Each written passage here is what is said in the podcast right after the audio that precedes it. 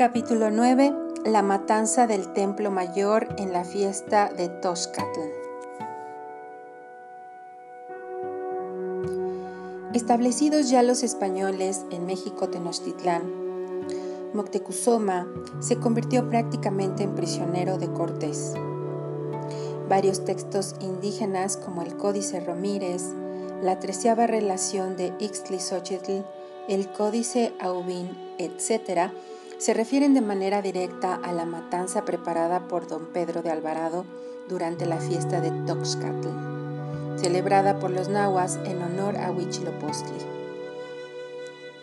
Hernán Contés se había ausentado de la ciudad para ir a compartir a Pánfilo de Narváez, quien había venido a aprender al conquistador por orden de Diego Velázquez, gobernador de Cuba. Alvarado, el Sol, como lo llamaban los mexicas, alevosamente llevó al cabo la matanza cuando la fiesta alcanzaba su mayor esplendor.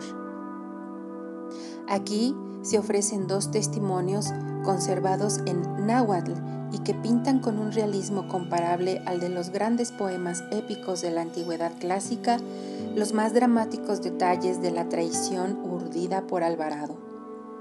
Primeramente oiremos el testimonio de los informantes indígenas de Sahagún, que nos narran los preparativos de la fiesta, el modo como hacían los mexicas con masa los bledos, la figura de Huitzilopochtli y por fin, cómo en medio de la fiesta de pronto los españoles atacaron a traición a los mexicas. Los informantes nos hablan enseguida de la reacción de los nativos, del sitio que pusieron a los españoles refugiados en las casas reales de Moctezuma. El cuadro se cierra cuando llega la noticia de que vuelve Cortés. Los mexicas se pusieron de acuerdo en que no se dejarían ver, que permanecerían ocultos, estarían escondidos, como si reinara la profunda noche. Después de transcribir el texto de los informantes de Sagún, se ofrecerá también en este capítulo la breve pintura que de la misma matanza de la fiesta de Toxcatl nos da el autor indígena del Códice Aubin. Se trata de un pequeño cuadro acerca del cual Garibay ha escrito. Literariamente hablando, a ninguna literatura le viene mal tal forma de narración, en que vemos viviendo y padeciendo al pueblo de Tenochtitlán ante la cometida de Tonatiu, Alvarado, tan bello como malvado.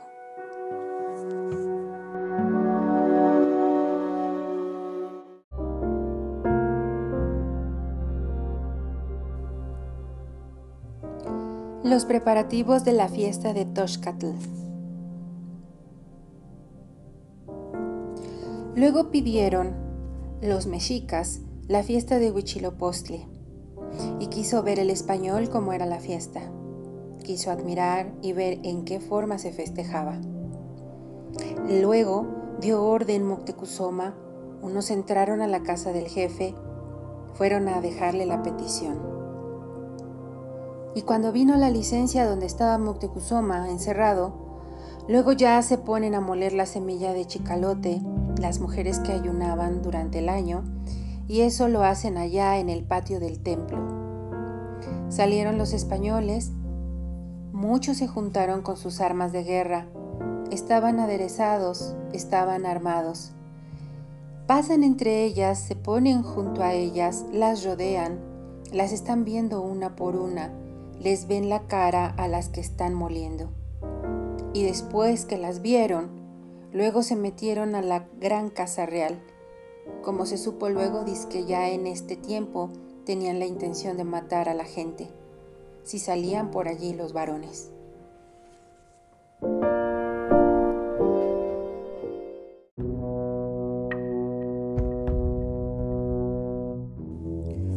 Hacen la figura de Huichilopostli. Cuando hubo llegado la fiesta de Toxcatl, al caer la tarde, comenzaron a dar cuerpo, a hacer en forma humana el cuerpo de Huichilopostli, con su semblante humano, con toda la apariencia de hombre. Y esto lo hacían en forma de cuerpo humano solamente con semilla de bledos. con semilla de bledos de chicalote. Lo ponían sobre un armazón de varas y lo fijaban con espinas. Le daban sus puntas para afirmarlo.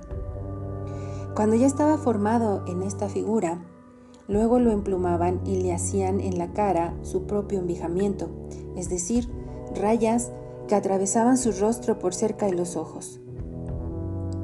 Le ponían sus orejas de mosaico de turquesa en figura de serpientes y de sus orejeras de turquesa está pendiente el anillo de espinas. Es de oro. Tiene forma de dedos del pie y está elaborado como dedos del pie. La insignia de la nariz hecha de oro, con piedras engastadas, a manera de flecha de oro incrustada de piedras finas. También de esta nariguera colgaba un anillo de espinas. De rayas transversales era de color azul y de color amarillo. Sobre la cabeza le ponían el tocado mágico de plumas de colibrí.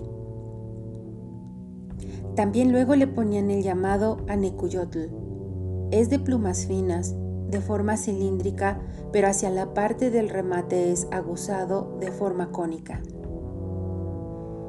Luego le ponían al cuello un aderezo de plumas de papagayo amarillo, del cual está pendiente un fleco escalonado de semejanza de los mechones de cabello que traen los muchachos.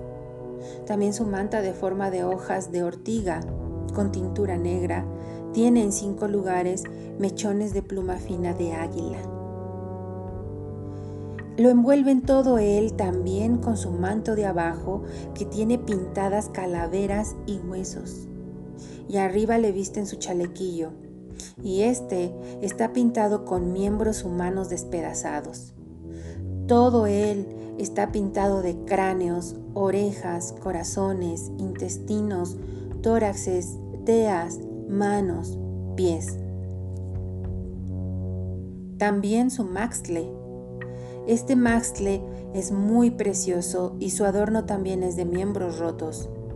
Y su fleco es de puro papel, es decir, de papel de amate de ancho una cuarta, de largo 20.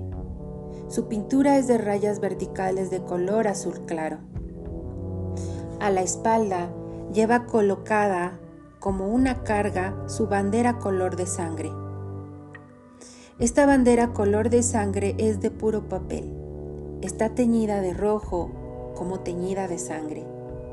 Tiene un pedernal de sacrificio como coronamiento y ese es solamente de hechura de papel. Igualmente está rayado con rojo color de sangre. Porta su escudo, es de hechura de bambú, hecho de bambú. Por cuatro partes está adornado con un mechón de plumas finas de águila. Está salpicado de plumas finas. Se le denomina tehuehueli. Y la banderola del escudo igualmente está pintada de color de sangre como la bandera de la espalda. Tenía cuatro flechas unidas al escudo. Su banda a manera de pulsera está en su brazo, bandas de piel de coyote y de estas venden papeles cortados en tiras cortas.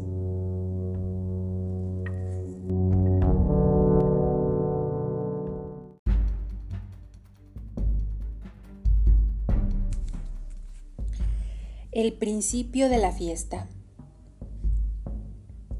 Pues cuando hubo amanecido, ya en su fiesta muy de mañana, le descubrieron la cara los que habían hecho voto de hacerlo.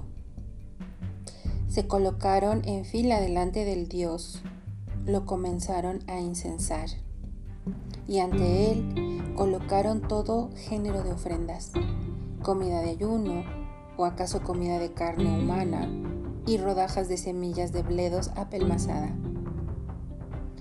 Y estando así las cosas, ya no lo subieron, ya no lo llevaron a su pirámide.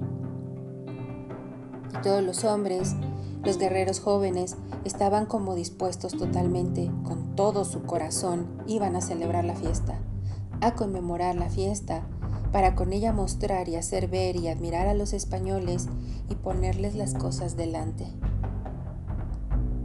Se emprende la marcha, es la carrera, Todos van en dirección del patio del templo para allí bailar el baile del culebreo. Y cuando todo el mundo estuvo reunido, se dio principio, se comenzó el canto y la danza del culebreo. Y los que habían ayunado una veintena y los que habían ayunado un año andaban al frente de la gente, mantenían en fila a la gente con su bastón de pino. Al que quisiera salir, lo amenazaban con su bastón de pino. Y así alguno deseaba orinar, deponían su ropa de la cadera y su penacho partido de plumas de garza. Pero al que nomás se mostraba desobediente, al que no seguía a la gente en su debido orden y veía como que quiera las cosas, luego por ello lo golpeaban en la cadera, lo golpeaban en la pierna, lo golpeaban en el hombro. Fuera del recinto lo arrojaban, violentamente lo echaban, le daban tales empellones que caía de bruces, iba a dar con la cara en tierra, le tiraban con fuerza de las orejas, nadie en mano ajena chistaba palabra. Eran muy dignos de veneración aquellos que por un año habían ayunado, se les temía. Por título propio y exclusivo tenían el de hermanos de Huichilopochtli. Ahora bien, Iban al frente de la danza guiando a la gente los grandes capitanes, los grandes valientes. Pasaban enseguida ya los jovenzuelos, aunque sin pegarse a ellos. Los que tienen el mechón que caracteriza a los que no han hecho cautivo, los mechudos, y los que llevan el tocado como un cántaro, los que han hecho prisioneros con ayuda ajena. Los bisoños, los que se llaman guerreros jóvenes, los que ya hicieron un cautivo, los que ya cogieron a uno o dos cautivos también los iban cercando. A ellos les decían, Fuera de allí, amigotes, mostradlo a la gente. Vuestro valor en vosotros se ve.